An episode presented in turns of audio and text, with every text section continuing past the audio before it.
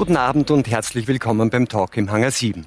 Der türkische Präsident Erdogan hat seine Drohung wahrgemacht und die Grenzen geöffnet.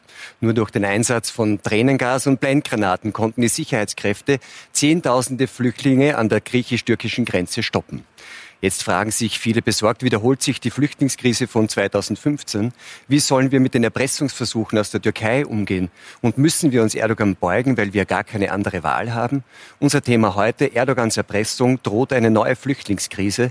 Ich freue mich auf diese Gäste. Ramazan Aktas. Der Journalist kritisiert, die EU hat den Flüchtlingspakt gebrochen. Dafür muss sie jetzt bezahlen.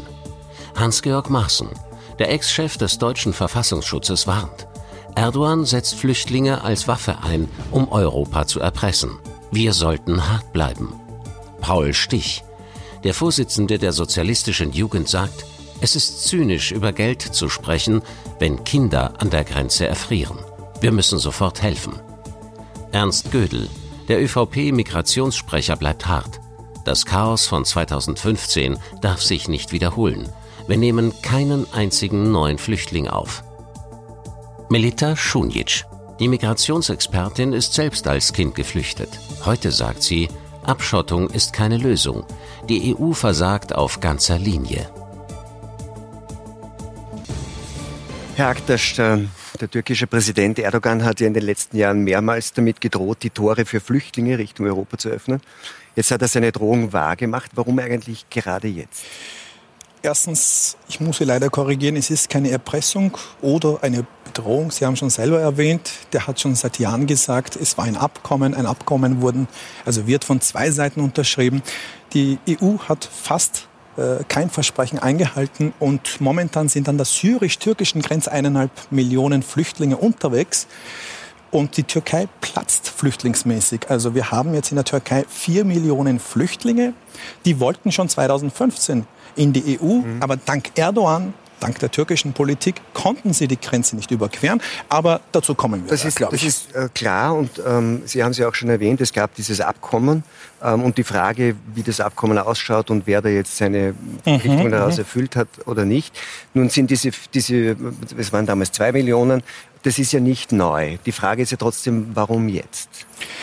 Also wenn das so ist, dass die türkische Regierung und der Präsident seit langem der Meinung ist, dass die Europäer ihre Verpflichtungen zum Abkommen nicht erfüllen, hätte man das ja jederzeit machen können. Warum jetzt? Sie wissen ja, vor ein paar Tagen wurden 35 türkische Soldaten im syrischen Boden getötet, die dort für Frieden waren und für den Migrationslauf, also Richtung Europa, stoppen wollten. Und das Assad-Regime hat sie beinhart beim Schlaf umgebracht und die türkische Regierung hat dazu gesagt, es geht nicht mehr. Und jetzt sind 1,5 Millionen da. Es wurde mehrmals der Frau Merkel gesagt, dem Herrn Macron gesagt, wir müssen diese Last gemeinsam tragen. Das war länger, aber ich meine, die Logik verstehe ich nicht ganz. Die direkte Reaktion darauf, dass 35 türkische Soldaten getötet werden, ist, dass die türkische Innenminister sagt, man verspricht der Türkei seit Jahren, es waren viele Punkte, die der Türkei nicht erfüllt worden ist. Ja. Und es muss einen Knackpunkt geben. Die türkische Regierung muss reagieren. Der Erdogan hat gesagt, es geht nicht ums Geld. Die österreichische Presse erzählt leider und redet nur über die 3 Milliarden Euro. Die Türkei hat in den letzten 4 Jahren 40 Milliarden Dollar für Flüchtlingskrise investiert. Und Präsident Erdogan hat vorgestern im Parlament gesagt, also uns geht es um die 3 Milliarden überhaupt nicht. Wir haben die 40 Milliarden bezahlt und wir können weitere 40 Milliarden zahlen. Aber es ist eine Last, es ist eine Weltkrise. Die Flüchtlingskrise ist momentan leider Gottes eine Weltkrise und die muss gemeinsam behandelt werden. Worum geht es dann? Also wenn Sie sagen, es ist kein Problem, wir haben 40 Milliarden investiert. Jedes Land hat seine Kapazität. Ich meine, in ganz Europa sind es gerade mal 1 Million oder knapp über 1 Million. Das ganze Kontinent hat gerade mal 1 Million Flüchtlinge aufgenommen und die Türkei alleine. Und wenn ich jetzt mit Deutschland vergleiche, wirtschaftlich sehr, sehr stark. Also Erdogan hat gesagt, wir sind ab jetzt nicht mehr die Marionette. Aber ich befürchte, die EU wird jetzt die Griechen als Marionette benutzen. Ja, die Frage ist dann, also viele sagen ja, Europa ist eigentlich die Marionette sozusagen in diesem Gegenüber zum türkischen Präsidenten. Herr Maaßen, Sie waren lange Zeit Chef des Verfassungsschutzes in Deutschland. Wie schätzen Sie denn die Lage ein? Warum passiert das gerade jetzt? Sehen Sie da einen Grund, der vielleicht ein anderer Grund ist als der, den Herr Aktas jetzt genannt hat? Ich glaube, Herr Erdogan hat in der Türkei einige innenpolitische Probleme.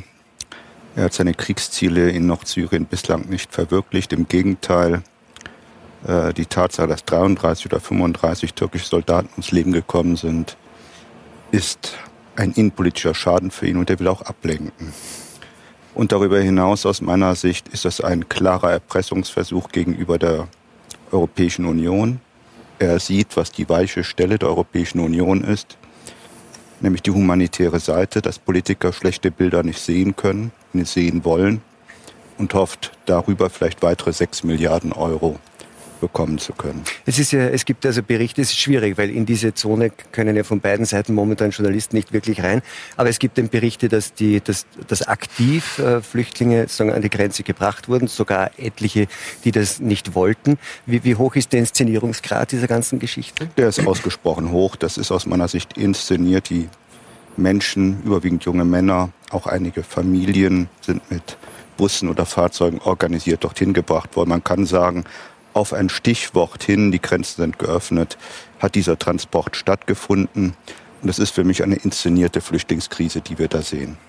Herr Gödel, Herr Maaßen hat schon erwähnt, dass er sagt, die weiche Stelle sozusagen der europäischen Politik ist, dass Politiker schwer unschöne, hässliche Bilder aushalten können. Nun ist die humanitäre Lage vor Ort ja offensichtlich tatsächlich problematisch. Es ist von Verletzten und Toten die Rede, ist aber schwer, das alles irgendwie die Informationen zu bestätigen. Aber dass das eine schwierige Lage ist, glaube ich, steht außer Frage. Und es gibt hässliche Bilder und würden Sie sagen, ja, die müssen wir aushalten und müssen irgendwie hart bleiben und jedenfalls nicht nachgeben gegenüber dem türkischen Präsidenten? Was ist da Ihre Haltung und die Ihrer Partei? Nein, ich glaube, wir müssen da schon zwischen Bildern und der Realpolitik unterscheiden. Natürlich will niemand hässliche Bilder und niemand will, dass es Menschen schlecht geht und niemand will, dass Menschen flüchten müssen. Aber wir sehen, wir haben mit dem Flüchtlingspakt eines erreicht in den letzten 4 Jahren, seit 2016, dass es trotzdem eine gewisse Ordnung gegeben hat. Und die Europäische Union hat sich dazu bekannt, für diese Ordnung auch Geld in die Hand zu nehmen. Und genau genommen hat das bis vor wenigen Tagen auch funktioniert. Die Flüchtlingslager wurden ja auch stark unterstützt mit der finanziellen Unterstützung der Europäischen Union. Es wurden Schulen gebaut, es wurde medizinische Versorgung gewährleistet. Und jetzt versucht offensichtlich der türkische Präsident einen neuen Schritt und die EU tatsächlich zu erpressen, eben mit diesen Bildern. Und da sagen wir, wir lassen uns sicher nicht erpressen und wir werden natürlich den Grenzschutz auch ganz massiv verstärken. Was glauben Sie denn, wie viel, also weiche Stelle, ich sage es noch einmal, wie viel halten wir da aus? Oder wie viel hält die Politik aus? Ist das die weiche Stelle oder sind Sie da hart?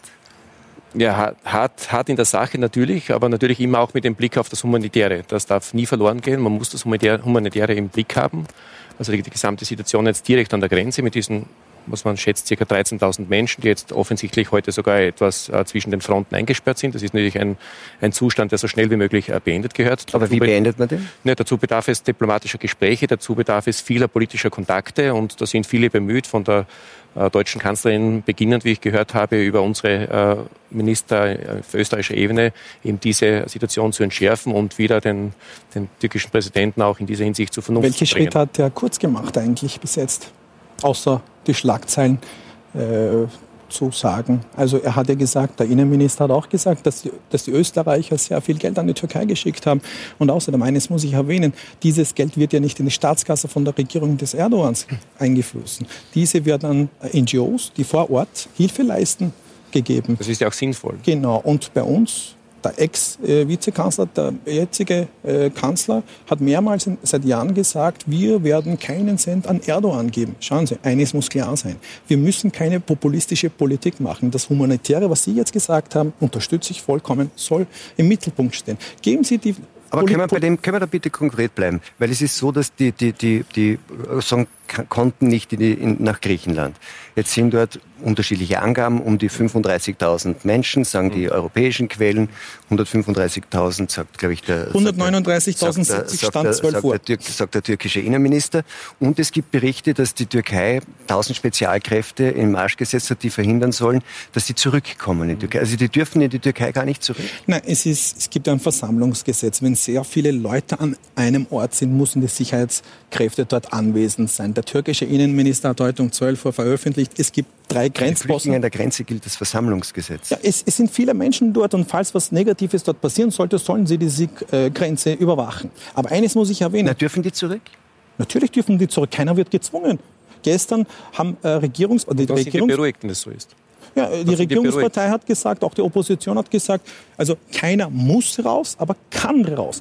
Was man aber sehr gut sieht, ist, dass man dieses Problem eigentlich an der Wurzel packen muss und dass man, also der Moment, wo sich Leute auf den Weg machen, um eben in ein anderes Land zu gehen, da ist es eigentlich zu spät. Ich glaube, wir müssen da sehr stark vor allem auf die Fluchtursachen schauen. Was sind die Fluchtursachen? Wir kommen dazu noch, aber wir wollten uns jetzt einfach ganz konkret über diese Situation unterhalten, weil es war das Thema Bilder, was passiert dort, die können nicht vor, die können nicht zurück. Was macht man dann? Bleibt man hart und sagt, das muss man halt aushalten, da wird es möglicherweise unschöne Szenen geben, oder muss man dann aufmachen?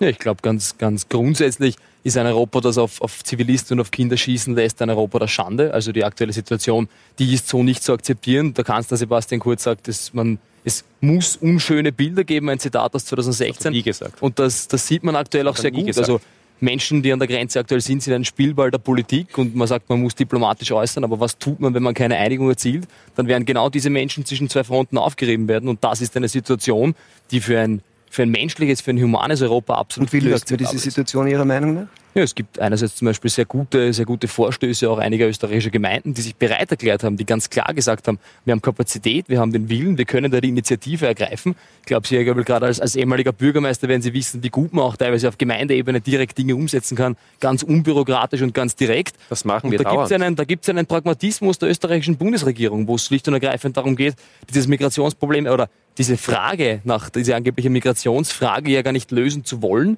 weil Fluchtursachen hat man in den letzten 3 Jahren nicht bekämpft. Man hat der Türkei viel Geld gegeben, um die Drecksarbeit unter Anführungszeichen erledigen zu lassen. Langfristig, um die Fluchtursachen zu bekämpfen, ist nichts passiert. Man hat sich erpressbar gemacht und die Menschen, die da jetzt an der Grenze stehen, sind der Spielball, mit dem die türkische Regierung auf der einen Seite und die Europäische Union darin vertreten, die österreichische Bundesregierung und die ÖVP auf der anderen Seite.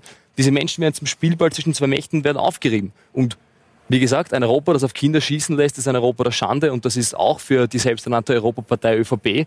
Europa lässt auf keine Kinder schießen und schon gar nicht irgendjemand aus unseren Breitengraden. Das möchte ich ganz strikt zurückweisen.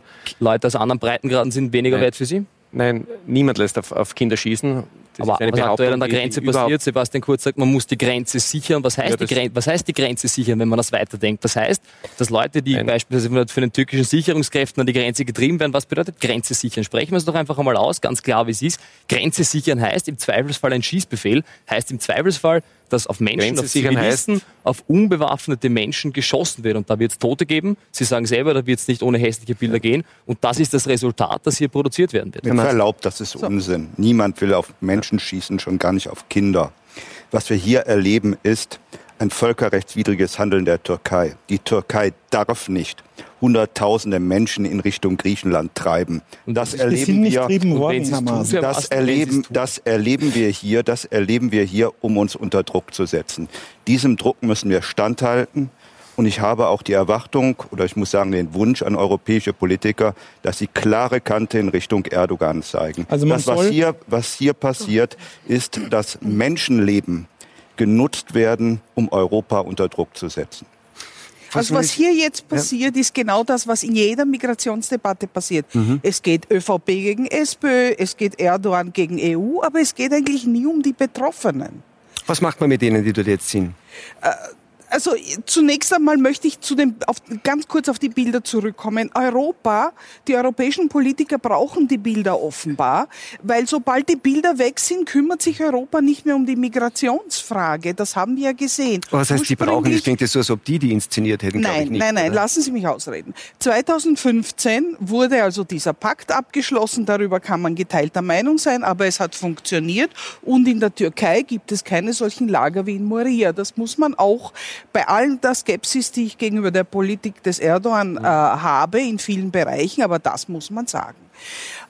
Und dann haben alle gesagt, Europa hat sich Zeit gekauft, um zu schauen, wie man in einem größeren Rahmen das Migrationsproblem angehen kann, die Fluchtursachen anschauen, schauen, wie man vor Ort vielleicht verhindern kann, dass Menschen flüchten müssen. nichts ist geschehen und erst jetzt bricht, und alle Migrationsforscher, by the way, haben immer gesagt, die nächste Krise kommt demnächst, und die Politiker haben erst reagiert, wie wieder die hässlichen Bilder da waren. Genau, jetzt frage ich mich, wie lang ist die Gedächtnisspanne der europäischen Politik? Genau, aber jetzt haben wir diese Bilder, und diese Bilder dominieren auch seit einigen Tagen das Nachrichtengeschehen. Vielleicht verschaffen wir uns einen kurzen Überblick über die Lage. Zehntausende Flüchtlinge drücken auf die griechische Grenze.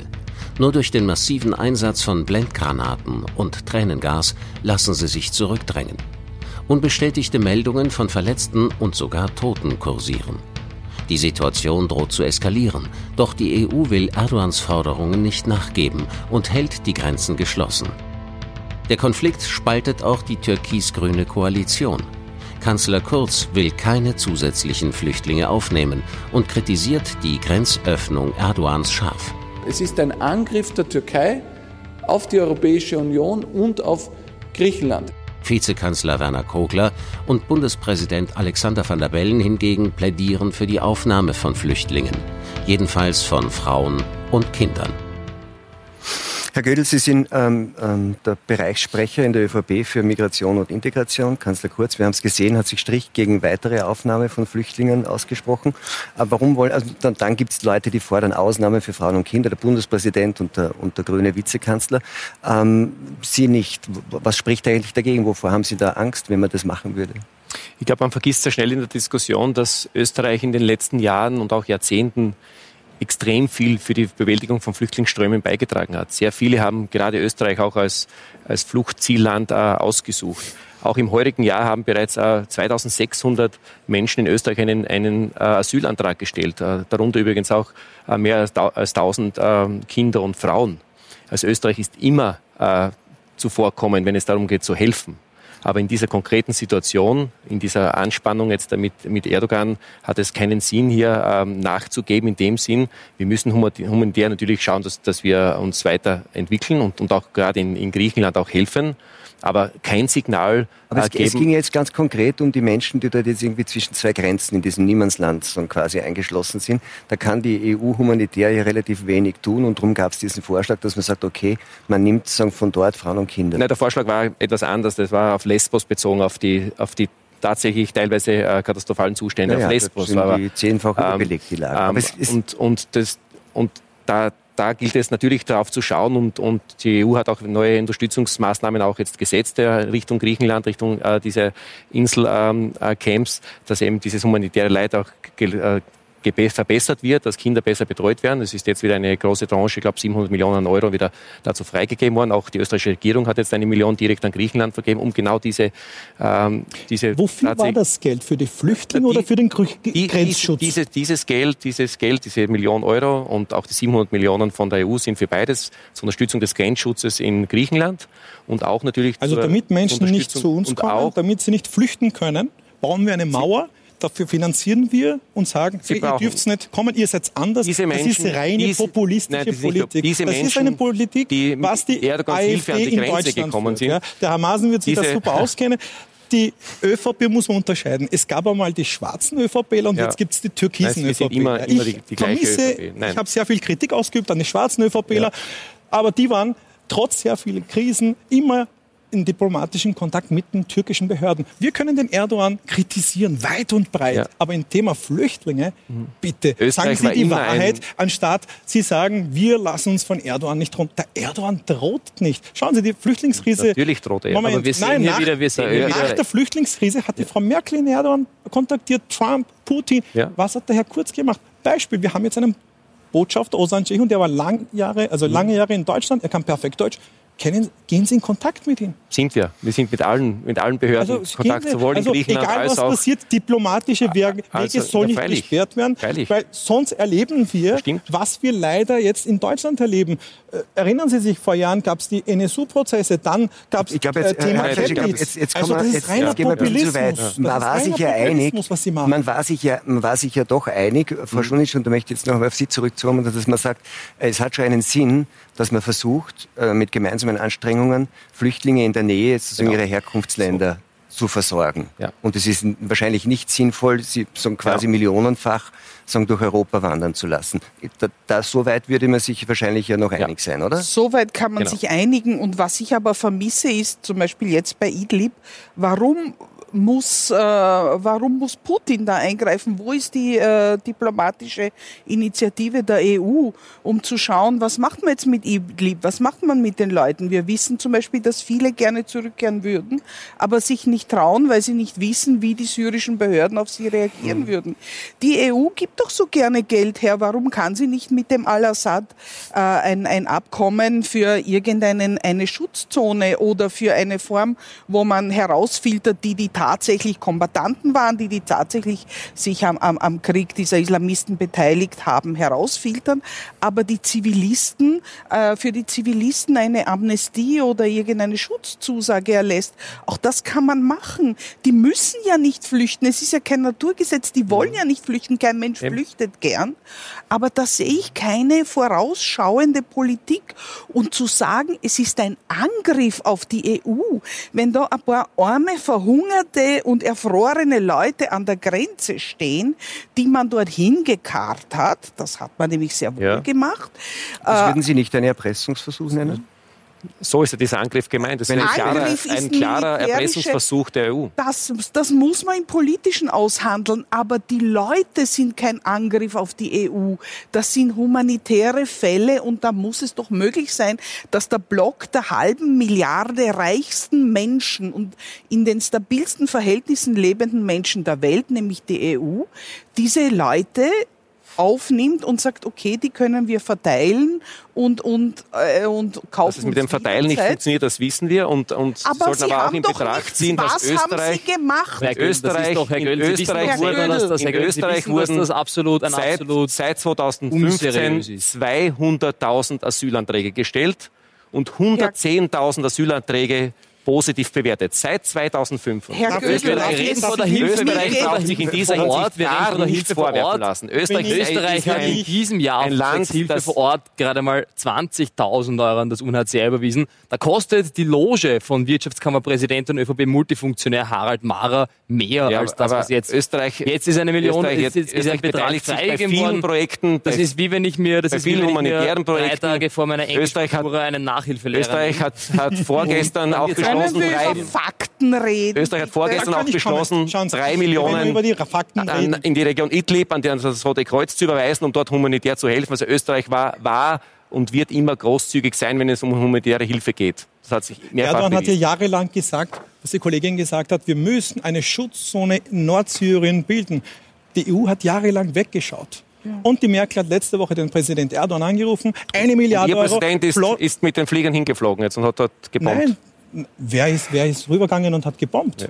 Es ist eine Sicherheitszone. Nein, gebombt dort haben sie nicht, aber sie sind einmarschiert, völkerrechtswidrig einmarschiert und sie haben Flüchtlinge produziert. Es gibt das Adana-Abkommen, welches 1998 beschlossen wurde zwischen Syrien und der Türkei, wo drin steht, ich habe alles das, ich kann es Ihnen nach der Sendung geben, wo drin steht, wenn es eine Terrorbedrohung gibt, die ist ja die PKK, beziehungsweise die Mutterorganisation der PKK ist ja die JPG, die bedroht die Türkei und das die Türkei... Das glaubt Ihnen doch niemand in der Welt. Die Türkei steht ganz alleine mit dieser... Lassen Sie mich bitte ausreden. Unsinnigen laut Aussage diesem Abkommen darf die Türkei 15 Kilometer rein. Und während sie drinnen waren, marschierten 1,5 Millionen Richtung Türkei, weil Bashar Assad diese Zivilisten getötet hat. Und deswegen hat die Türkei den Europäern vorgeschlagen, machen wir dort eine Sicherheitszone, aber wir können das finanziell nicht aushalten. Da brauchen wir eine finanzielle Unterstützung. Aber also abgesehen von den 6 Milliarden Euro, was die Europäer den Türken hätten geben sollen, die sind nie gekommen. Also 3 Milliarden sind gekommen. 4,7 Milliarden wurden bereits überwiesen. 3,2 Milliarden sind angekommen. Das sind offiziell 4,7 Milliarden. Das können aber, aber die Türkei hat ja bis jetzt 45 Milliarden Euro gezahlt. Also das ist einmal gerade einmal ein Zehntel, was die Türkei dort investiert hat. Dafür produzieren sie auch die Flüchtlinge. Ich glaube, was man da ganz klar sagt. Wir brauchen wirklich in Europa die AfD-Politik wirklich nicht. Ja, die extrem rechte Politik brauchen wir nicht. Es geht um humanitäre Hilfe. Ja. Denken Sie den Herrn Erdogan auf die Seite. Ja. Egal. Das wird in der Sache schwer möglich sein. Tun wir das doch einmal. Wir müssen es nach der Reihe machen, bitte. Nehmen wir die Politfigur Erdogan auf die Seite. Nehmen wir an, es wäre ein Erdbeben dort unten. Hätten wir die Menschen trotzdem nicht aufgenommen? Nehmen wir an, es wäre eine Naturkatastrophe. Sie vergleichen ein Erdbeben mit Ihren militärischen Interventionen in Syrien. Ich habe den Grund gesagt, es ist ein Abkommen 1998. Ich bin nicht AfD, nehmen Sie das zur Kenntnis. Ich sage nicht, dass Sie AfD-Mitglied sind. Ja, ich habe das nicht gesagt, aber es ist die populistische Politik in Europa. Es ist keine populistische Politik, wenn man ihnen widerspricht. Und die brauchen wir weder in Deutschland, noch in Österreich und noch in ganz Europa. Sie können einen Widerspruch nicht ertragen. Sie können einen Widerspruch nicht ertragen. Warum werden Sie nervös, wenn es um die AfD geht? Ich werde überhaupt gar nicht nervös. Sie werden laut. Warum werden Sie nervös, wenn es um die AfD geht? Haben Sie da Probleme? Die Aussage, Sie werden nervös, wenn ich über Militär rede. Können wir bei der Sache bleiben? Die Aussage von Herrn Maaßen war, dass die Türkei einen guten Teil dieser Flüchtlinge produziert durch ihre militärischen Aktionen. Mhm. Und das sagen Sie, nein, und Sie vergleichen es dann mit einem Erdbeben. Ich würde nur sagen, wenn es ein Erdbeben dort gäbe, dann würde ja auch niemand auf die Idee kommen, dass die Erdbebenopfer dann irgendwie zu Millionen in Europa verteilt werden sollen, sondern wir würden ja auch sagen, man muss dafür sorgen, dass sie in der Umgebung, sagen, wo das Unglück passiert ist, versorgt werden, um dann wieder zurückzukommen. Diese Menschen flüchten vor Bashar Assad und nicht von Präsident Erdogan. Nein, von den Truppen der Türkei. Wohin flüchten sie die Menschen? In die Türkei. Wenn Erdogan diese bombardiert, warum flüchten sie dann in die Türkei? Flüchten vor dem Krieg. Vor dem Krieg, ja. Genau. Und warum flüchten sie dann in die Türkei? Sie sagen, weil es das Nachbarland ist. Also wenn mich jetzt wenn der Erdogan mich bombt, wird nicht in die Türkei reisen oder flüchten. Es ist keine faktische Aussage. Da fehlt irgendetwas. Nein, Sie haben keine andere Chance, wohin Sie flüchten sollen. Das ist doch klar. Mein Gott. Dann sollte man die diplomatischen Wege nicht schließen. Man soll schauen Sie, der Präsident Erdogan hat heute mit Putin gesprochen. Ja. Waffenstillstand, Ruhe hat sich erledigt. Und jetzt muss die Krise an der griechischen Grenze gelöst werden. Nein, die Krise muss in Brüssel oder in Ankara gelöst werden. Und nicht an der Grenze. Die Flüchtlinge werden instrumentalisiert. Stattdessen sollten Gespräche geführt werden. Auch in Berlin oder in Brüssel oder in Ankara. Aber nicht an der Grenze. Die Türkei hat seit 10 Jahren nur Lob gehört. Also was Aktives wurde nicht gesagt. Super, die Türkei nimmt diese 4 Millionen Flüchtlinge auf. Sehr schön, gut. Aber ihr kommt nicht in die EU. Ihr bekommt keine Visafreiheit. Das war ihr Doppelmoral. Nein, es ist Visafreiheit vereinbart worden, wenn die Voraussetzungen dafür erfüllt sind. Die Türkei erfüllt die Voraussetzungen nicht. Was hat sie nicht erfüllt? Aber genau das ist das Problem. Können wir uns ganz kurz beruhigen? Das Thema ist jetzt die Vereinbarung, der Deal zwischen Türkei und EU, der 2016 geschlossen wurde und von dem jetzt Präsident Erdogan sagt, die Europäer halten ihn nicht ein. Worum es da überhaupt geht, schauen wir uns jetzt kurz an. Der 2016 geschlossene Flüchtlingspakt der EU mit der Türkei hat dazu geführt, dass die illegale Migration Richtung Europa deutlich zurückgegangen ist. Im Gegenzug wurden der Türkei insgesamt 6 Milliarden € versprochen. Knapp die Hälfte des Geldes wurde bereits ausgezahlt. Der Großteil ging an internationale Organisationen und NGOs.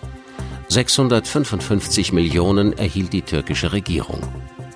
Zu wenig für zu viele Flüchtlinge, kritisiert Präsident Erdogan. Schließlich beherberge die Türkei weltweit am meisten Flüchtlinge. Insgesamt über 4 Millionen. Erwartet die EU zu viel und zahlt selbst zu wenig? Und gibt es für die EU überhaupt eine Alternative zu dem Deal mit Erdogan? Herr Maaßen, ich möchte jetzt nochmal auf das zurückkommen in diesem Deal. Das eine ist über das Geld, werden wir dann noch reden, aber Sie hatten kurz vor dieser Zuspielung gerade darüber geredet, dass eine der wichtigen Gegenleistungen, sagt der Aktas, seitens der EU die Zusage war, sagen quasi die Visabeschränkungen für türkische Staatsbürger aufzuheben, allerdings unter gewissen Voraussetzungen. Jetzt sagen Sie, das ist nicht eine Nichterfüllung der EU, sondern die Türkei hat diese Voraussetzungen nicht erfüllt. Vielleicht können wir das irgendwie ganz sachlich diskutieren, ohne dass man gleich wieder über AfD und alles Mögliche redet. Ja, nach meiner Erinnerung ist eine wichtige Voraussetzung bei diesen Benchmarks, die vorgesehen sind, zum einen die Menschenrechtssituation, zum anderen die Rückübernahme auch eigener Staatsangehörigkeit. Ich glaube, daran hakt es. Es waren einige Punkte. Neben finanzieller Hilfe waren das Visa-Befreiung bis Ende 2016 geplant, nicht erfüllt, Aktualisierung. Unter gewissen Voraussetzungen. Wenn die Voraussetzungen erfüllt sind. Ausreden. Sie haben ja vorhin selber gesagt, man soll sich mal ausreden lassen. Ja? Und jetzt sagt Herr Maaßen, ich möchte nur bei der Sache bleiben. Herr Maaßen sagt, die Türkei hat die Voraussetzungen nicht erfüllt. Welche und deswegen wurde es nicht gewährt. Nur die Menschenrechtssituation und die Rücknahme eigener Staatsbürger. Okay, Aktualisierung der Zollunion. Die aktuelle Vereinbarung stammt von den 1990er Jahren. Da heißt es da drin, es wird zur Kenntnis genommen, dass die Zollunionsgespräche fortgesetzt werden. Es wird zur Kenntnis genommen. Es wird, ich meine, Eröffnung das ist eine neuer Beitrittskapiteln wurden nicht erfüllt. Umsiedlungen von Flüchtlingen. Es sollte Jahr für Jahr an die EU einige Tausend an die EU wieder zurückgeschickt werden und Beschleunigung der Vollmitgliedschaft der Türkei. Schauen Sie sich doch den Wortlaut an. Der Wortlaut sagt nicht, wir verpflichten uns. Wenn Sie von der Zollunion sprechen, dann schauen Sie sich den genauen Wortlaut an. Man begrüßt den aktuellen Stand der Verhandlungen. Man begrüßt also Wortspielerei von der EU. Doch, im Völkerrecht. Also bei allem Wohlwollen. Also in den Rechtssachen sind Sie Spezialist, kann ich nicht sagen. Aber die Türkei hat gute Diplomaten. Dann sehe ich, wie ich vorhin gesagt habe, die EU möchte die Türkei als Marionette ausnutzen. Und jetzt befürchte ich, dass die Griechen jetzt ausgenutzt werden. Ich hoffe, Sie versprechen den Griechen jetzt nicht leere Wörter. Es geht um humanitäre Hilfe. Wir müssen diesen Menschen helfen. Mhm. Punkt. Mhm. Und dann geht es ja dann doch auch um Geld. Was Sie haben ja gerade auch bei Idlib gesagt, das sind jetzt so viele, das können wir finanziell nicht mehr stemmen. Dann hat man, dann glaube ich, gab es das Angebot seitens der EU, 1 Milliarde sehr schnell zu zahlen. Hat er gesagt, dieses Geld, darum geht es jetzt gar nicht. Das habe ich nicht ganz verstanden. Geht es jetzt ums Geld oder geht es nicht ums Geld? Na schauen Sie, die Reaktion von Frau Merkel war eigenartig. Die Flüchtlingskrise bricht und jetzt auf einmal wird 1 Milliarde Euro überwiesen. Also wollte man die 1 Million überweisen. Aber es geht um die Sicherheitszone. Die Frau Merkel hat dem Herrn Erdogan auch gesagt, wir sind für eine Sicherheitszone. Warum plötzlich jetzt? Das hat der Erdogan jahrelang gesagt. Ich war mit Herrn Erdogan auch in Berlin. Da gab es die Pressekonferenz, man hat Handshakes gemacht. Okay, wir sind für die Flüchtlinge da. Immer leere Worte. Seitens EU, nicht nur von der Frau Merkel. Also wir Tatsachen müssen ja nicht so tun, als wäre der türkische Präsident Erdogan hier ein Heiliger, der stets nach den Interessen dieser Menschen handelt. Was wir hier aktuell in der Türkei sehen, ist, dass genau diese Menschen, die Schutz suchen, die auch in die Türkei geflohen sind, aktuell zum Spielball der Politik werden. Und das ist das Einzige, was Erdogan im Schilde führt. Er sieht sich selbst in der Defensive innenpolitisch. Der Einmarsch, der völkerrechtswidrige Einmarsch in Nordsyrien hat nicht den erhofften Erfolg gebracht. Man steht militärisch mit dem Rücken zur Wand und versucht jetzt genau diese Menschen als Faustpfand einzusetzen. Könnt ihr einen Beistrich setzen? Wer wollte in der Türkei die Flüchtlinge nicht? Die Sozialdemokraten, die Linken haben gesagt, wir brauchen keine Flüchtlinge. Und seit 10 Jahren hat Erdogan die türkische Bevölkerung überredet. Ja, deswegen sind 4 Millionen Menschen jetzt in der Türkei, die geflüchtet sind. Ich rede nicht nur von Flüchtlingen, es sind auch Migranten dabei natürlich, aber 4 Millionen Menschen. Die Opposition hat ja in Istanbul die Wahlkampagne gemacht, wir werden alle Flüchtlinge ausschieben. Das ist die Realität. Also, Erdogan ist die letzte Person, den Sie kritisieren sollten im Thema Flüchtlinge. Ich weiß, es ist sehr schwer, Erdogan hier und heute Abend zu verteidigen, aber Sie machen es gut. Es wiederholt sich immer das Gleiche. Es geht, die Flüchtlinge werden wirklich als Spielball benutzt und als Vorwand, um verschiedene andere Dinge durchzusetzen. Ich weiß nicht, gegen die Kurden in Nordsyrien vorzugehen, indem man ihnen in Syrer zurückschickt, also nicht kurdische Syrer, da EU geht es darum, ich weiß nicht, worum es der EU geht, keine Flüchtlinge zu haben und sich mit dem Thema nicht beschäftigen zu müssen. Ich möchte jetzt wirklich einmal über die betroffenen Menschen reden und sagen, was machen wir? Wir haben ja, das Problem ist ja ein viel größeres, nicht nur die syrischen Flüchtlinge. Wir haben jedes Mal, wenn ein Boot ankommt, ein neues, haben wir exakt die gleichen Diskussionen wie vor einem Jahr, vor 2 Jahren, vor 3 Jahren. Die EU macht keinerlei Fortschritte, um grundsätzlich das Migrationsproblem anzugehen. Was müsste sie denn tun? Sie müsste einmal etwas weiter über den Tellerrand oder der Tellerrand in dem Fall ist das Mittelmeer schauen und schauen, was sind die Fluchtursachen, beziehungsweise auch die Migrationsursachen. Wir haben es ja immer stärker mit einer vermischten Migration zu tun, wo die einen flüchten aus Menschenrechtsgründen und die anderen, weil sie keine wirtschaftliche Perspektive haben. Ja. Das kann man nicht bekämpfen, indem man sagt, wir schützen uns, indem wir die Grenzen aufziehen und in dieser militärischen Sprache vorgeht. Denn der Migrationsdruck bleibt ja. Der wird nur verlagert dann und man macht sich erpressbar von Libyen, man macht sich erpressbar von der Türkei, wenn man sagt, ihr erledigt unsere schmutzige Arbeit. Man geht das Problem nicht systematisch an. Und das fehlt mir in der gesamten Debatte, dass man mal schaut, warum flüchten die Menschen. Es ist immer ein schlechtes Zeichen, wenn es Massenemigration aus einem Land gibt. Dann ist irgendwas in dem Land nicht in Ordnung. Entweder es hapert an den Menschenrechten, dann wären sie Flüchtlinge, oder es hapert an den wirtschaftlichen Gegebenheiten, dann wären sie... Und für all das sind die Europäer verantwortlich? Nein, sie sind nicht verantwortlich dafür.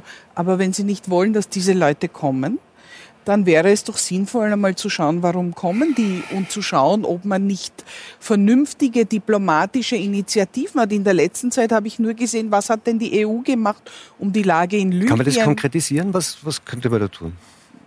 Ja, man könnte... Weil das ist ja leicht gesagt, die EU müsste, aber was müsste sie? Ja. Also bei der Migration ist es relativ einfach, auf Augenhöhe zu schauen, Arbeitsplätze zu schaffen, verarbeitende Industrie in die Länder zu bringen. Das geht jetzt mehr auf Afrika, wo die Leute keine Chancen haben, wo die Länder nur als Rohstofflieferanten benutzt werden und wo es also für junge, ausgebildete Leute, es ist ja die untere Mittelklasse, die migriert, die sind ausgebildet, die sind fertig und dann sagen sie, und was mache ich jetzt? Und wenn sie keine Chancen haben, dann versuchen sie halt in die Länder zu gehen, wo sie sich Chancen versprechen. Da stimme ich Ihnen voll. Und das andere ist wo sehe ich denn die Initiativen in Afghanistan? Was gibt's für diplomatische Vorstöße? Was gibt's im Irak? Was gibt's in Libyen? Was gibt's in Syrien für europäische Vorstöße, die Situation zu befrieden? Die halbe Bevölkerung vom Südsudan ist geflüchtet, das ist nicht mal auf dem Radar. Ich glaube, die meisten Politiker nicht mal genau, wo das ist. Aber die kommen nicht nach Europa. Die Lebensbedingungen in anderen Regionen zu verbessern, das steht ja außer Frage. Aber da hat mit ihrer zu Zeiten beim EU-Vorsitz von Österreich hat auch Sebastian Kurz zum Beispiel den Afrika-Gipfel deswegen auch einberufen, ganz mit dem Ziel, wirtschaftliche Stärkung des Kontinents Afrika in die Gänge zu bringen, weil wir nur damit Fluchtursachen bekämpfen können. Das ist ja völlig richtig. Ja? Trotzdem haben wir immer wieder kriegerische Konflikte, die dann Flüchtlinge verursachen. Und dann gibt es noch zusätzlich die Wirtschaftsmigration, die ist natürlich, die sehr, sehr stark vermischt ist. Und da ist oft das Zielland eben Europa und innerhalb von Europa ist das Zielland, sind eben einige wenige Zielländer und Österreich war eines in den letzten... Das stimmt nicht. Ja, das stimmt schon, die Zahlen sprechen für sich. Die Zahlen sprechen eindeutig für sich. Ich habe in den letzten Jahren hunderte Flüchtlinge interviewt. Österreich hat am drittmeisten Flüchtlinge aufgenommen von der gesamten Europäischen Union. Da ist nur Schweden noch besser im Verhältnis zur Bevölkerung und Malta. Österreich ist da ganz vorne dabei, hat immer sich sehr humanitär erwiesen und das soll auch angemerkt werden. Und das soll durchaus angemerkt werden. Nein, ich habe ja auch Österreich nicht angegriffen, sondern ich beziehe mich meistens auf die Europäische Union. Österreich, was mich an Österreich stört, in den wirklichen sozusagen Aufnahmezahlen steht ja Österreich nicht so schlecht da, aber diese militarisierte, fast hasserfüllte Sprache, die manchmal gegenüber Flüchtlingen verwendet wird, die macht mir Sorgen. Aber es geht ja eigentlich darum, dass es geht ja nicht um ein einzelnes Land. Es geht darum, dass Europa als Ganzes einmal sich dieses Themas annimmt. So wie man zum Beispiel die Klimadebatte, da gibt man ja auch nicht, oder beim Coronavirus gibt man auch nicht nur Taschentücher her, sondern man überlegt sich, was sind die Ursachen und wie kann man ursächlich damit umgehen. Und die Antwort der meisten europäischen Staaten, auch des österreichischen Innenministers, ist Grenzen zu und abschotten. Und was mit den Leuten passiert. Sie sagen stattdessen, es wäre die einzige oder die beste, die wichtigste Möglichkeit wäre, oder das wichtigste Aktivität wäre, die Fluchtursachen zu bekämpfen. Man kann nicht nur die Grenzen zumachen, sondern muss verhindern, dass Migration stattfindet. Ja. Sehen Sie das aussichtsreich, Herr Maaßen?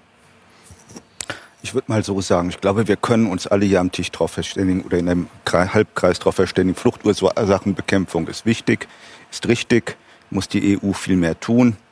Und wenn wir es schaffen würden, da hätten wir auch keine Probleme.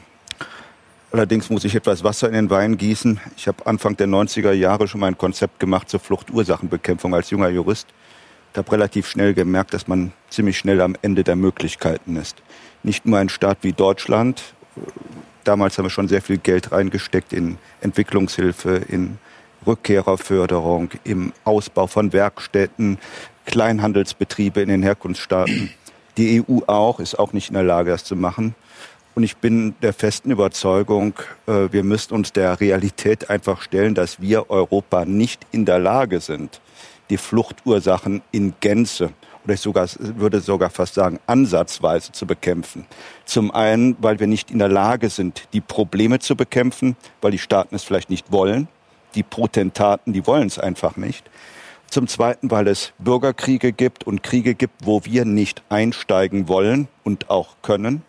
sodass ich unterm Strich sagen muss, wir müssen uns mit der Realität auseinandersetzen. Wir werden nur zu einem Bruchteil Fluchtursachen bekämpfen.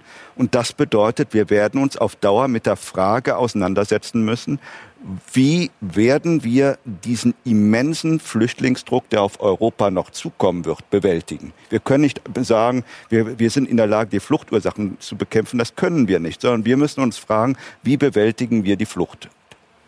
Das heißt, wir haben es noch nicht mal versucht. Wir haben es noch nicht mal versucht. Es geht nicht durch Entwicklung. Wir haben es versucht. Es geht durch wirtschaftliche Zusammenarbeit. Also ich finde, es ist ein sehr spannendes Thema. Genau, wenn es eben darum geht, diese Fluchtursachen zu bekämpfen. Und ich glaube, da sind wir uns wirklich tatsächlich in diesem Halbkreis sehr, sehr einig. Aber dann schauen wir uns doch mal an, was bedeutet das? Was bedeutet Fluchtursachen bekämpfen? Das heißt auch, dass man nicht Menschen in anderen Ländern aufgrund der Handelspolitik, die man als Europäische Union betreibt, den Existenzboden unter den Füßen wegzieht. Aber das ist genau das, was die Europäische Union, beziehungsweise ich würde da die Europäer, wie wir sie nennen, und die Europäerinnen ein bisschen ausdifferenzieren, weil wir haben ja trotz allem auch in unserer europäischen Wirtschaftsweise, in der kapitalistischen Wirtschaftsweise, die obersten 5%, die stets profitieren und die restlichen 95%, die buckeln und hackeln, aber am Ende des Tages nicht das bekommen, was sie eigentlich erwirtschaften. Und die Handelspolitik, die ist genauso der Europäischen Union darauf ausgerichtet, dass genau diese 5% wieder profitieren. Ich gebe euch ein ganz kurzes Beispiel. Die Europäische Union hat ein Freihandelsabkommen mit einigen westafrikanischen Staaten ausgehandelt, zum Beispiel mit Ghana, was dazu führt, dass komprimierte Händelfleischreste nach Ghana verschifft werden und subventioniert werden, sodass die gepressten europäischen Händelreste billiger sind am ghanaischen Markt als das Händel vom ghanaischen Bauern aus der Hauptstadt Accra. Das bedeutet, dass was wird dem ghanaischen Händelbauer überbleiben? Es wird ihm nichts überbleiben, außer irgendwann einmal sich zu überlegen, was könnte man sonst tun? Von dem her glaube ich schon, dass die Europäische Union und dass Europa einen sehr, sehr großen Anteil daran hat, nämlich den Menschen auch in Verhandlungen rund um Freihandelsabkommen auf Augenhöhe zu begegnen und nicht die Ausbeutung, die von den obersten 5% in Österreich, wie in Europa, wie auf der ganzen restlichen Welt betrieben wird, aktiv zu fördern und so eigentlich Menschen die Existenzgrundlage unter ihren eigenen Füßen wegzuziehen. Ich bestreite gar nicht, dass es auch solche Fälle gibt, aber das ist nicht das grundlegende Problem. Das grundlegende Problem ist Bad Government. Das sind keine Demokratien in diesen Staaten, das sind totalitäre Staaten, wo Potentaten ihre Bevölkerung auspressen. Und das Geld, das in diese Staaten fließt, meistens in die eigene Tasche gewirtschaftet wird. Aber genau deshalb soll ja kein Geld fließen. Genau das ist ja der Ansatz. Es soll ja kein Geld fließen, sondern es soll wirtschaftspolitisch so gehandelt werden, dass nicht die Profitmaximierung der obersten 5% im Zentrum steht, sondern die Interessen, die tatsächlich dort die Bevölkerung vor Ort hat. Das ist ja das, was Sie sagen. Wir sollen kein Geld hinschicken, weil das wird untreu, das wandert in unklare Taschen, was ja auch völlig okay ist. Und genau deshalb muss man bei dem Hebel ansetzen, wo man wirklich ansetzen kann und wo man auch langfristig die Art, wie wir wirtschaften und die Art, wie unsere Gesellschaft funktioniert. Also zu viel Kapitalismus ist die Fluchtursache und deswegen müssen wir den irgendwie zurückfahren. Habe ich das richtig verstanden? Wir müssen nicht zurückfahren, wir müssen ihn langfristig überwinden. Den Kapitalismus überwinden und dann haben wir keine Flucht mehr. Das ist ein interessantes Konzept. Ja, das ist vielleicht eine Heilung vor, oder? Ja. Mit einer Sicherheitszone. Die Idee war ja von Frau Merkel in letzter Zeit auch finde ich. Also man sollte direkt vor Ort. Ja, wir müssen uns ja nochmal anschauen, wenn wir auch um die Priorität sprechen. Die Überwindung des Kapitalismus als Maßnahme gegen Flucht ist ein interessantes Konzept. Ja, können Sie etwas abgewinnen? Das hört sich sehr sozialistisch an, dass man sagt, also der Kapitalismus ist letztendlich an allem schuld, an den armen Menschen, die wir bei uns hier in unseren Städten haben, an den armen Menschen in Burkina Faso. Nein, die Schere zwischen Arm und Reich, es ist nichts monokausal und schon gar nicht in diesen Staaten. Was da besonders auffällig ist, in all diesen Staaten, die Fluchtursachen haben, oder die Flüchtlinge produzieren, sind totalitäre Staaten. Ja. Es sind Staaten, in denen Menschenrechte mit Füßen getreten werden und in denen es ein unverhältnismäßiges Gefüge gibt von Reich und Arm. Aber es ist nicht Kapitalismus. Genau. Es gibt eine Kaste von Leuten, die, ich sage mal, am Drücker sind und andere, die unterdrückt werden. Und das können wir als Europäer schwer umsetzen. Ich hätte mir gewünscht, der Flüchtlingspakt, den hätten wir im Grunde genommen zum Ansatz genommen, zu sagen, wir erwarten von euch in Afrika, im Mittleren Osten und sonst wo, wir erwarten von euch Menschenrechte einzuführen. Wir erwarten von euch Menschenrechte durchzusetzen. Aber das haben wir leider nicht gemacht. Genau, und solange wir das auch nicht tun und können, solange werden weiter Flüchtlingsströme produziert werden. Und da komme ich wieder auf meinen Punkt. Wir müssen uns einfach damit abfinden, dass wir die Fluchtursachen nicht wirklich bekämpfen. Wir sind nicht dazu in der Lage, sondern wir müssen mit den Flüchtlingsströmen umgehen können. Was soll jetzt konkret in Syrien geschehen? Sollte man vielleicht eine Diplomatie mit Herrn Assad führen, oder?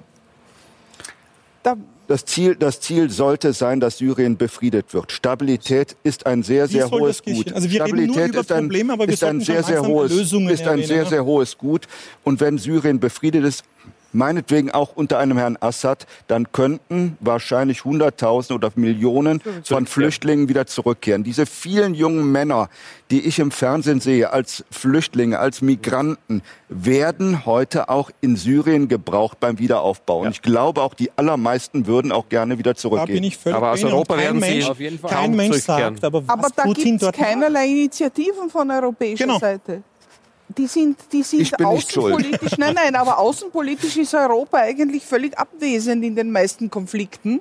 Außer in Libyen, da haben sie geholfen mit anzuzetteln, aber ohne einen Plan B, was nachher geschieht.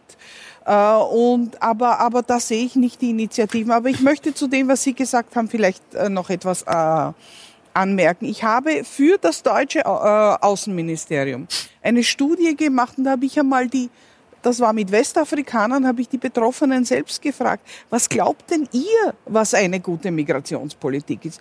Denn man spricht immer über Flüchtlinge, man spricht nie mit ihnen. Nein. In der europäischen Politik kann man das nicht... Das lasse ich überhaupt nicht gelten. Nein, also wie ziehen Sie... Wissen Sie, ich bin Kommunalpolitiker, wir haben sehr viel Kontakt mit Flüchtlingen, auch im eigenen Ort. Wie beziehen Sie in der Formulierung der Migrationsgesetze die Meinung von Migranten ein? Also habe ich die gefragt, was wäre eine vernünftige, was würde euch helfen, zu Hause zu bleiben, beziehungsweise was wäre auch eine geschickte oder vernünftige Rückkehrpolitik? Weil die meisten sind abgelehnt worden und sehen sich damit konfrontiert, dass sie irgendwann zurückkehren.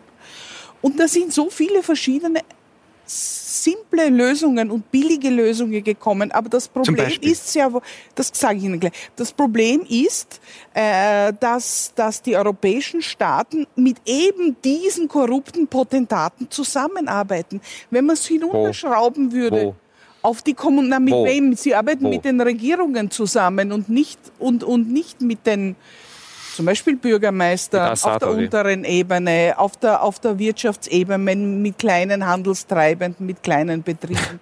Da könnte man wesentlich mehr leisten. Und zum Beispiel die Leute haben gesagt, wenn ihr uns zurückschickt, gebt uns kein Geld mit. Weil was Europa macht, es gibt immer Geld. Also du hast Geld, fahrt's heim. Sie sagen, wenn wir mit Geld heimkommen, die Hälfte nimmt man uns am Flughafen schon weg, die andere Hälfte will die Familie haben. Gebt uns doch lieber Mikrokredite, wenn wir dort sind. Und das war das Entscheidende, seid dort und passt auf uns. Passt auf, dass uns die Steuerbehörden nicht das Weiße aus den Augen nehmen.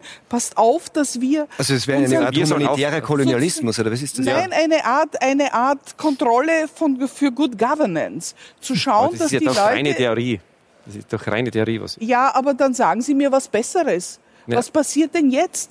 Was passiert denn mit den Entwicklungshilfegeldern? Ich habe lang genug in Afrika gelebt. Vieles davon verschwindet einfach in irgendwelchen Kanälen, wo man gar nicht wissen möchte, wo. Wir müssen einfach umdenken, wie wir zusammenarbeiten. Das ist kein Geld mehr. Das heißt direkt auf Grassroots-Ebene. Kommen aus der Kommunalpolitik. Sie wissen genau, dass zum Beispiel Integration wesentlich besser funktioniert auf kommunaler Ebene. Ich möchte auf ein Thema... Auch die Fluchtursachenbekämpfung würde dort besser Thema, das irgendwie darauf abstellt, und wir werden das jetzt anders hier nicht können. Gehen wir mal davon aus, dass es nämlich auf kurze Sicht jedenfalls nicht gelingen wird, den Europäern die Fluchtursachen in den Regionen, aus denen jetzt Migranten kommen, kurzfristig zu beseitigen. Kurzfristig sicher nicht. Das wird schwer möglich sein. Dann stellen sich zwei Fragen. Wie wichtig ist es dann auch, mit Politikern, Potentaten, nicht demokratischen Regimen zusammenzuarbeiten? Weil das wird dann irgendwie nicht ausbleiben. Man kann ja, wie Sie das gesagt haben, sehr viel Kritik üben an türkischen Präsidenten Erdogan. Es wird aber wahrscheinlich auch jetzt kein Weg daran vorbeiführen, mit ihm und mit der Türkei zusammenzuarbeiten. Man kann jetzt sagen, das ist jetzt der Böse, wir machen das nicht. Oder? Da kommt man ja nicht drum herum, oder?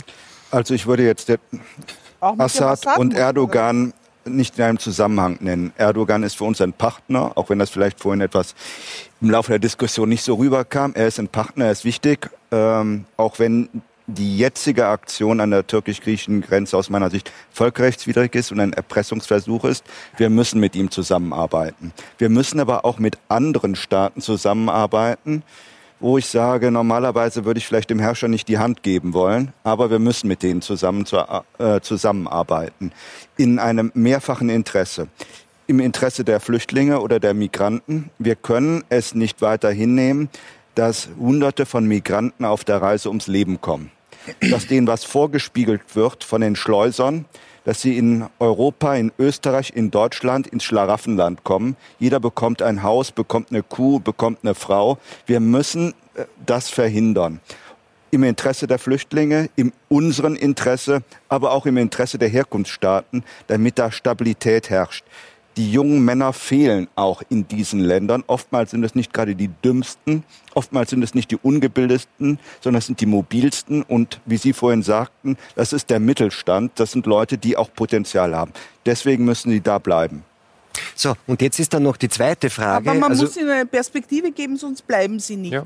Genau so, das sind wir uns einig. Und wenn das jetzt so ist, das also wir müssen weiter zusammenarbeiten mit der Türkei, mit Erdogan. Wir müssen zusammenarbeiten auch mit, wie Sie sagen, Leuten, denen wir vielleicht sonst nicht einmal die Hand geben sollten. Nein, es war ja so, und wenn das aber nicht funktioniert, ist ja momentan der Herr Putin, und der Erdogan hat ja ein Treffen heute mit Putin gehabt, ja, und jetzt ist ein Waffenstillstand in Syrien. Ja, das könnte die EU auch machen. Dürfte ich meine Frage zu Ende stellen? Ja. Wenn das nun so ist und aber trotzdem wie jetzt an der griechisch-türkischen Grenze eskaliert und aufgemacht wird, dann haben ja sehr viele Leute die Sorge, dass man sagt, okay, das kennen wir schon, das ist wie 2015. Woher, oder anders gefragt, kann das passieren, oder sind die Europäer heute anders vorbereitet als 2015, um eine Situation, Stichwort Kontrollverlust, zu verhindern? Oder sind wir eigentlich in der gleichen Lage wie 2015? Ich befürchte, wir sind in der gleichen Lage. Ich befürchte es. Und ich mache das jetzt nicht abhängig von der Situation an der türkisch-griechischen Grenze, sondern der Migrationsdruck ist ein ganz anderer, ist ein sehr großer. Wie Sie vorhin sagten, in der Zwischenzeit ist wenig passiert zwischen 2015 und heute. Ich befürchte, ich sehe das ähnlich. Leider ähnlich, und der deutsche Innenminister Seehofer, der ist vor kurzem gesagt, er hat auch die große Sorge, dass sich 2015 wiederholen könnte. Von daher ist einiges an Zeit inzwischen verstrichen. Man hat es aus meiner Sicht nicht ausreichend genutzt, insbesondere um die Außengrenzen, europäischen Außengrenzen zu stärken. Das ist das eine. Und das andere ist jedenfalls, mit den Staaten auch notwendige Gespräche zu führen, damit die jungen Leute sich nicht auf den Weg machen. Jetzt sagt der österreichische Innenminister, der Bundeskanzler, Ihre Partei sagt, 2015 wird sich auch nicht mehr wiederholen, weil wir sind jetzt viel besser vorbereitet. Wie? Genau sagen wir, 2015 darf sich nicht wiederholen. Na, Sie haben auch gesagt, und wir sind insofern besser vorbereitet, weil wir natürlich aus der Zeit gelernt haben. Nämlich was? Und jetzt zum Beispiel, was den Grenzschutz betrifft, einfach ein dreifaches Sicherheitsnetz aufgebaut haben. Das erste Sicherheitsnetz ist natürlich die Außengrenze, und wir unterstützen da auch aktuell im Griechenland, diese Außengrenze zu schützen. Sollte das wieder warten, dann doch nicht funktionieren, dann werden wir ganz massiv die Transitländer unterstützen bei den Grenzkontrollen. Und das letzte Netz wäre dann natürlich die eigene Grenze. Aber wir hoffen und gehen davon aus, dass das nicht notwendig wird. Und selbst wenn es die eigene Grenze wäre, ich komme übrigens aus einer Grenzregion, ich wohne zwischen Graz und Spielfeld. Und ich habe 2015 miterlebt, wie dann viele eben Flüchtlinge durch die Dörfer gezogen sind. Und es war beklemmend. Und das darf sich tatsächlich nicht wiederholen. Und gerade im Spielfeld, erst vor einigen Tagen haben wir das besichtigt, da ist jetzt natürlich ein sogenanntes Grenzmanagement aufgebaut, dass es im Falle des Falles sofort aktiviert wird, nämlich innerhalb von Stunden aktiviert werden kann, dass eben ohne Kontrolle niemand an der Grenze, über die Grenze kommen kann, sowieso nicht, auch nicht an der Grenze steht. Denn dieser Kontrollverlust, das war eigentlich eine staatliche Bankrotterklärung 2015, das darf nicht passieren. Die Souverän eines Staates, dafür haben die staatlichen Behörden zu sorgen, und dafür sind wir auf jeden Fall gewappnet. Aber alles, was in diese Richtung arbeiten würde, haben Sie in den letzten Jahren verabsäumt. Also es gibt eben genau keine beispielsweise legalen und sicheren Fluchtrouten, weil eben genau in den letzten 4 Jahren absolut nichts in diese Richtung passiert ist. Nein, es geht um die Bekämpfung der illegalen Migration. Ja, wenn wir davon reden, dass die Leute quasi unangemeldet kommen und über die Grenze drüber kommen und drüber gehen wollen. Das ist illegal. Wir sehen aber auch, dass wir nach wie vor ein beliebtes Zielland sind. nach wie vor ein belegtes Ziel hast. Wie kann man legal in die Europäische Union flüchten? Das wollte ich jetzt fragen. Zum Beispiel mit Resettlement-Programmen. Ne? Das war die Beispiel hat es gegeben. Wissen Sie, wie wenige Plätze es gibt? Das ist nicht mal ein Tropfen auf einen heißen Stein. Ja. Aber Sie werden doch nicht sagen, dass die illegale Migration das Nonplusultra sein kann. Nein, aber so kann man es nicht angehen. Man kann nicht sagen, wir bekämpfen die illegale Migration, aber und gleichzeitig keine Möglichkeiten, ein legal Europa zu erreichen, zu schaffen für die wirklich verfolgt werden und die den Schutz brauchen. Wir haben ein System auch mal ganz kurz sagen, das Dublin-Verfahren, dass wenn jemand an der das Dublin-Verfahren einerseits nicht funktioniert hat und auch nicht funktionieren wird, weil das genau dasselbe ist, weil das genau wieder dasselbe ist, dass nämlich Verantwortung abgeschoben wird und auf einzelne Länder ausgelagert wird in der Hoffnung, die werden es schon machen. Wir haben über Fluchtursachen gesprochen, wir haben nichts dafür getan. Und auch die österreichische Bundesregierung, auch die Europäische Union hat original nichts dafür getan. Stattdessen verlässt man sich auf Zusicherungen, sagt man wird einen 3-Stufen-Plan machen. Aber was passiert mit den Leuten, die tatsächlich in Not sind? Was passiert mit diesen Menschen? Die sind Ihnen und Ihrer Partei und Ihrem Bundeskanzler herzlich wurscht. Das heißt, die ÖVP, die gehen im Prinzip zwischen Asyl und Migration. Okay, aber wenn das wir jetzt, aber wenn wir jetzt, auch. Aber wenn wir jetzt gesagt haben, zuvor gesagt haben, wir wollen Fluchtursachen bekämpfen, ganz klipp und klar unterschieden. Und ziehen Menschen die Existenzgrundlage unter den Füßen uneingeschränkt. Okay, es gilt die Genfer Flüchtlingskonvention uneingeschränkt. Okay, und die prüfen die Europäische Union setzt gerade die Menschenrechte an der griechischen Grenze außer Kraft. Würden Sie was dagegen haben, hintereinander zu reden? Ich glaube, fürs Publikum wäre das sehr hilfreich. Freut sich der Dritte, da darf ich die Frage stellen. Eine Frage, Sie haben ja jahrelang als Regierung gesagt, Sie haben die Balkanroute geschlossen. Wenn jetzt die Flüchtlinge über Griechenland Richtung Europa kommen, warum hat die Regierung Angst? Erstens und zweitens, merken Sie nicht, dass ein durchschnittlicher Österreicher mittlerweile dank der Politik von Ihnen Angst haben vor Flüchtlingen? Auf der Straße wir sind Donnerstädter, glaube ich, ja, in Donnerstadt rede ich überall, die Menschen haben Angst. Wissen Sie, die Flüchtlinge sind die Bösewichte. Also bitte erklären Sie mir das. Warum schüren Sie Angst? Österreich war gerade in den letzten Jahren ein sehr beliebtes Zielland für Migranten und auch für Asylsuchende. Und Österreich war da auch sehr zuvorkommend. 200.000 Menschen für unser kleines Land in 5 Jahren haben bei uns Asylanträge gestellt. Über 110.000 Menschen haben ihr Asyl gewährt. Und da, glaube ich, ist es schon vermessen zu sagen, Österreich ist ein Land, das für Flüchtlinge nichts übrig hat, die Flüchtlingskonvention mit Füßen treten. Das Gegenteil ist. Die Europäische Union Österreich gehört zu jenen Ländern, die proportional zur Bevölkerung am meisten zur Ist die Balkanroute jetzt geschlossen oder nicht? Sie sind ja jetzt ist die Grenze in Griechenland geschlossen. Nein, die Balkanroute, das sagen Sie seit 2-3 Jahren. Können wir von der Polemik weggehen und versuchen... Es ist ein gesellschaftliches Problem in Österreich. Ein Durchschnittsösterreicher hat Angst, dass Flüchtlinge jetzt nach Europa, vor allem nach Wien, Niederösterreich oder Oberösterreich kommen. Man muss den Menschen sagen, diese sind Flüchtlinge. Ja, das sind Menschen, die flüchten, die brauchen Hilfe. Die Frage ist, die würde ich gerne Herrn Maaßen, weil ich Sie sehr lange damit beschäftigt habe. Ich glaube, auch in Ihrer Dissertation haben Sie sich mit dem Asylrecht beschäftigt, wenn ich das recht in Erinnerung habe.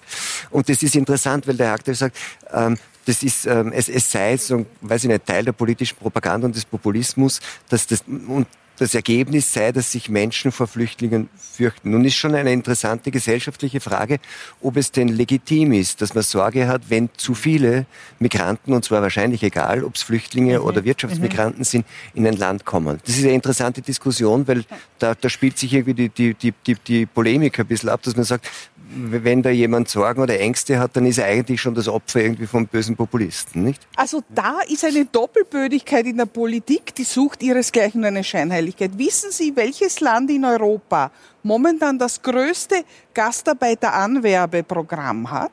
Überhaupt in der industrialisierten Welt, in der OECD-Welt, das größte Gastarbeiteranwerbeprogramm hat? Sie werden es nie erraten, Polen. Polen, das keine Flüchtlinge aufnehmen kann, weil das Polentum sonst, ich weiß nicht, zerfällt, wirbt Gastarbeiter aus der Mongolei an. Also und da kann ich Ihnen, ich habe das gestern recherchiert für ein Buch, das ich gerade schreibe, da kann man die Länder nur so aufzählen. Kroatien, dass die Flüchtlinge nicht aufnehmen will. Vielleicht ist genau das der Punkt, dass es ein klares Verständnis gibt, kam ja auch hier in der Runde zu Wort, dass man sagt, man braucht Migration, man sucht sich auch Migranten aus, die, die man brauchen kann wirtschaftlich. Und man möchte eher nicht, dass dann so quasi der Wechsel vom Asylsystem ins Wirtschaftsmigrationssystem ist. Das ist ja eigentlich eine legitime Vorstellung. Das ist eine legitime Vorstellung. Aber wissen Sie, was passiert? Warum viele Leute kommen und ich rede ja mit den Flüchtlingen und den Migranten. Und ich rede auch mit ihnen, noch bevor sie Europa erreicht haben. Viele davon wissen gar nicht, dass es ein Asyl gibt.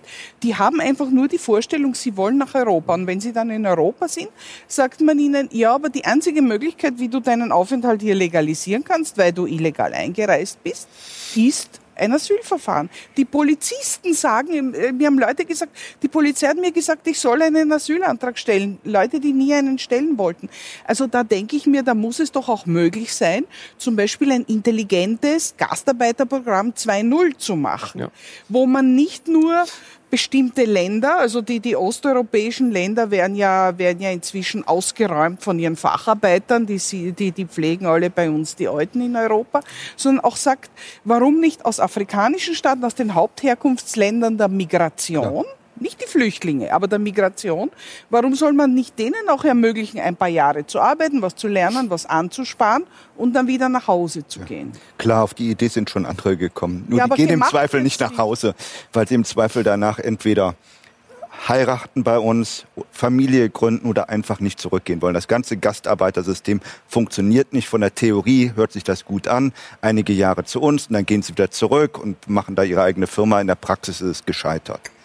Aber jedenfalls für Deutschland kann ich sagen, wir haben Instrumente, rechtliche Instrumente, um Personen aus Afrika, aus dem Mittleren Osten auch einen Aufenthaltstitel zu geben. Voraussetzung ist, dass wir auch einen Arbeitsplatz für die haben. Nur die Hochqualifizierten gibt es da nicht, noch nicht mal die Mittelqualifizierten.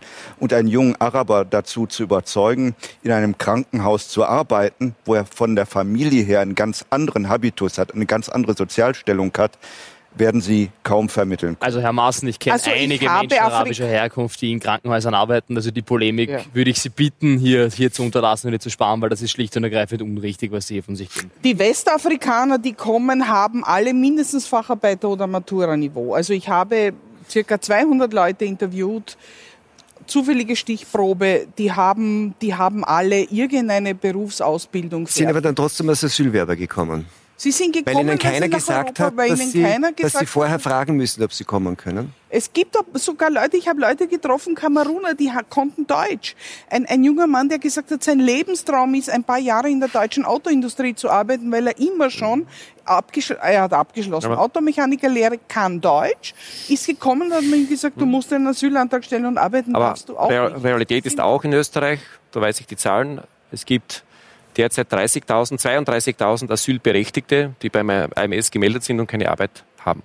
Herr Gödel, das ist ein generelles Problem, ein arbeitsmarktpolitisches Problem, dass es weit mehr offene Stellen, weit mehr Menschen gibt, die Arbeit suchen, als es offene Stellen gibt. Das betrifft ja... möglicherweise ist es auch ein Qualifikationsproblem. Genau, möglicherweise ein Qualifikationsproblem. Aber vor allem auch ein arbeitsmarktpolitisches Problem. Das ist ein Qualifikationsproblem. Dass man vor allem auch Arbeit schaffen muss. Und dann liegen die Themen hier am Tisch mit zunehmender Automatisierung. Da haben wir im Sozialbereich gerade eine sehr spannende Maßnahme, dass auch die Gewerkschaft eine 35-Stunden-Woche kämpft. Es ist vor allem ein Problem, dass man Arbeit fair verteilen muss. Herr Maaßen wollte meine Frage nicht beantworten. Finde ich aber schon interessant. Oder nein, Sie sind nicht dazugekommen. Sagen wir so, Sie sind nicht dazugekommen, sie zu beantworten. Weil mir jemand anders abgenommen hat.